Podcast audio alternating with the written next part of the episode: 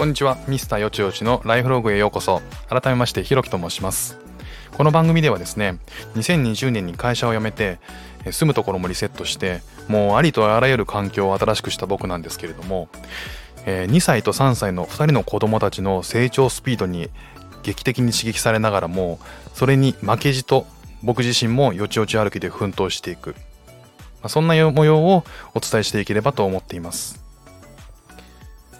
シンガポールに来てから、えー、14日間の検疫生活をホテルで送ってるんですけれどもそれの5日目になりました、えー、今日も、えー、近くで、え息子たちが寝ているのであまり大きな声で喋らずに、え収録しようと思っております、え5日目なんですけど今日はですねえー、まあやることはあんまり毎日変わってないんですけど えー、まあ息子たちはほぼずっとプラレールを、えー、やったりあとは YouTube 見たりとかっていうのがまあ大半の過ごし方をしてますね。ただまあ今日ちょっと違うアクションをしたとことで言うとえー、粘土遊びを長男の方が乗ってくれて、えー、一緒にハンバーガー作りをやりました。粘土は、えっ、ー、と、妻が大こっちのダイソーで買ってきてくれたのかな？っ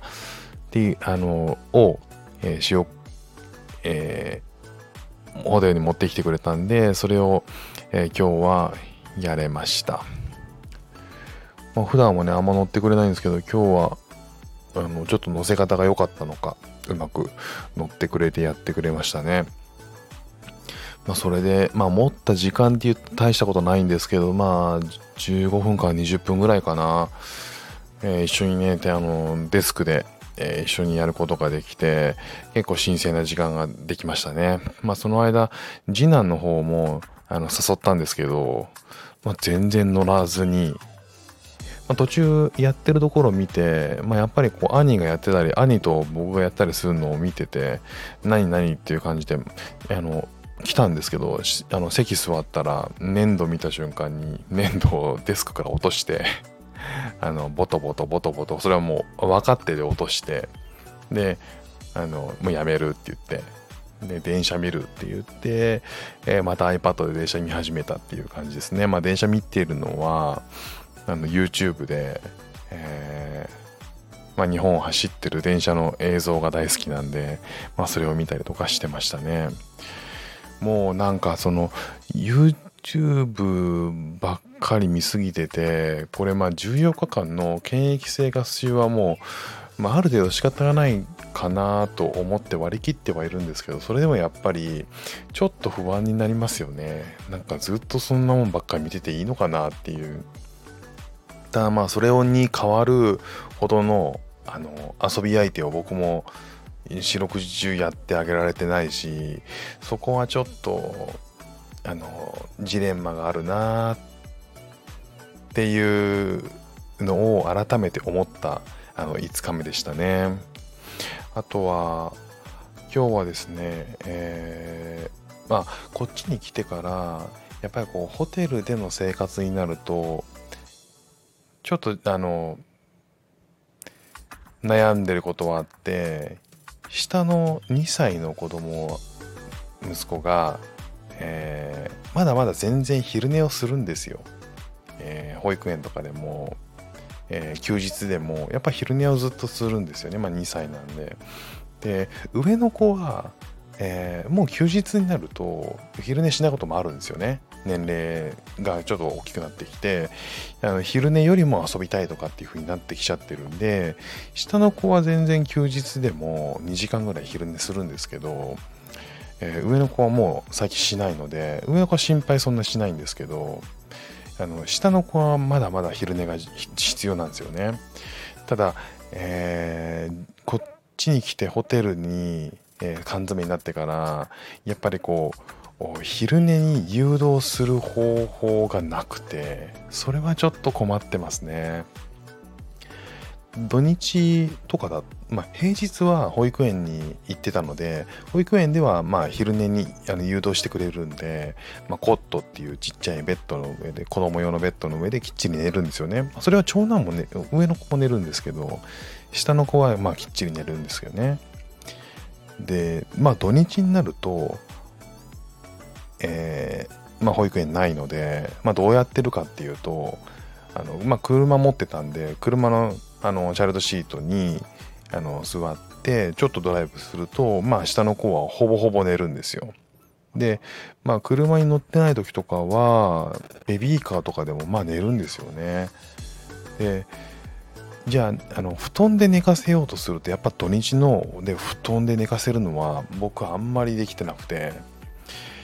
なんでまあとは言ってもまあ車で寝かせられてたのは良かったんですけどこっちだとなかなかやっぱり寝ないんですよね。で今日も昨日も寝なかったんですよ。で今日も寝かせたかったんですけどまあ兄がいてでやっぱりそ一緒に遊んでたりするとどうしてもやっぱ寝なくてで抱っこしてトントンしてるんですけどそれでもやっぱ寝ないんですよね。あの遊びに遊びたくてしょうがなくて。で今日なんかはそれでこう寝かせようとするとあの兄の方が遊ぼう遊ぼうって言ってもう大きな声でこう僕を呼ぶんでで今静かにして寝かせるからっていうこのやり取りが しばらくあって結局下の子は起きる。で上の子はそれでこうなんでしょうねこうダダをこねるっていうか、まあ、それで、えー、結局寝ないまま兄の方兄の方があのまあなんでしょうちょっとややこしいことになるっていうね。でもう僕も諦めてまあ普段は2時ぐらいにはまあ寝かしたいんですけどまあ当然できなくて3時過ぎぐらいにもういいやと思って諦めてまあ、おやつの方、おやつをあげるようにして、最近おやつをあげるようにしてて、で、まあそうすると、そ下の子はもう寝る、寝たくなかったから、おやつ食べるのはもうめちゃくちゃ嬉しいわけですよね。で、今度は下、上の子がもう、あの、自分が遊んでくれなくて、下の子が寝てくれないもんだから、結局その下の子が寝てくれれば自分が、あの、あの父親のことを独り占めできるっていうモチベーションもあって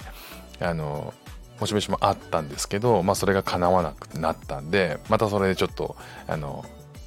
ややこしくなるっていうことになってまあその辺りから今日は結構両どっちかがどどっちかがあのコンディションが悪いそれが交互に続いてるような状態が、まあ、割と夜まで続きましたね。で、下の子は、やっぱこう寝ないと、もう、もう夕方になるにつれ、どんどんこの、あの、調子の悪さが増してきて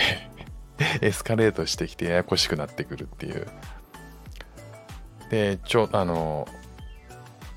まあ、ホホテルの中で、まあ、暴れ回るんです走り回ったりしちゃうんですけど、まあ、それでもこあのちょっと眠いもんだから怪我もしやすくなるしでちょっとあの転びやすくなってすぐ泣くっていう、まあ、その状況がすごい続いて。なのであのまあお昼過ぎぐらいから終始ややこしかったですね。もうなんかちょっと今日は疲れましたね。なんかもうお風呂入る直前までまたややこしいことが続いたりとかしてでそのややこしいことが続いてもようやく風呂に入ろうってなったらプラレールの電池を変えろみたいなことを長男が言い始めてただあのプラレールの電池を変える時にドライバーを使う必要があるんですよ。でそのドライバーは次男の前でや次男あの下の子弟の前ではできるだけ使わないようにしててそれはこうそのドライバーを持ってくるとやっぱりこう上の子はまもう大丈夫なんですけど下の子はドライバーを振り回したりするのがまだ危ない時期なんでやらないようにしてる。で、えー、そのプラレールのドライバーを使おうとしてたあの使わないと電池が変えられないんでこれはもう明日にしよう。あの電池が電池変えたいのは分かるけど明日にしよう。って言い聞かせあの説得しようとしたんですけどそれ嫌だ嫌だって言い始めて。であのもう風呂の時間だし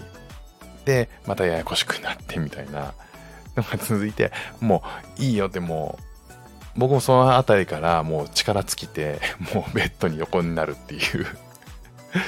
でそしたらなんかこうまたねややこしくなっちゃうんですけどまあそんな時に、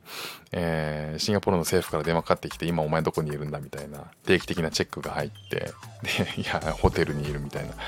まあその時にちょっとあのー、ちょっとムスッとした対応僕はしちゃってましたね。もうあの、メンタルがちょっとやられてましたね。なかなかもうちょっとこう器の広い人間になりたい。今日は結構メンタルやられた一日でしたね。なかなかなかなかうまくいかないもんでこれが5日だって考えたらちょっとやばいなと思うんで今日はあのまあ何かにつけ何あの何よりもやっぱりこうあの体力が大事なので あの今日もねあのどこ行ってるわけでもないのに体力を使い果たしたので今日も早めに寝て明日はまた切り替えてリフレッシュして、えー、楽しい一日を過ごそうと思います。今日も聞いてくれてありがとうございました。今日は僕はメンタルが、ま、メンタルやられましたっていう話でした ではまた。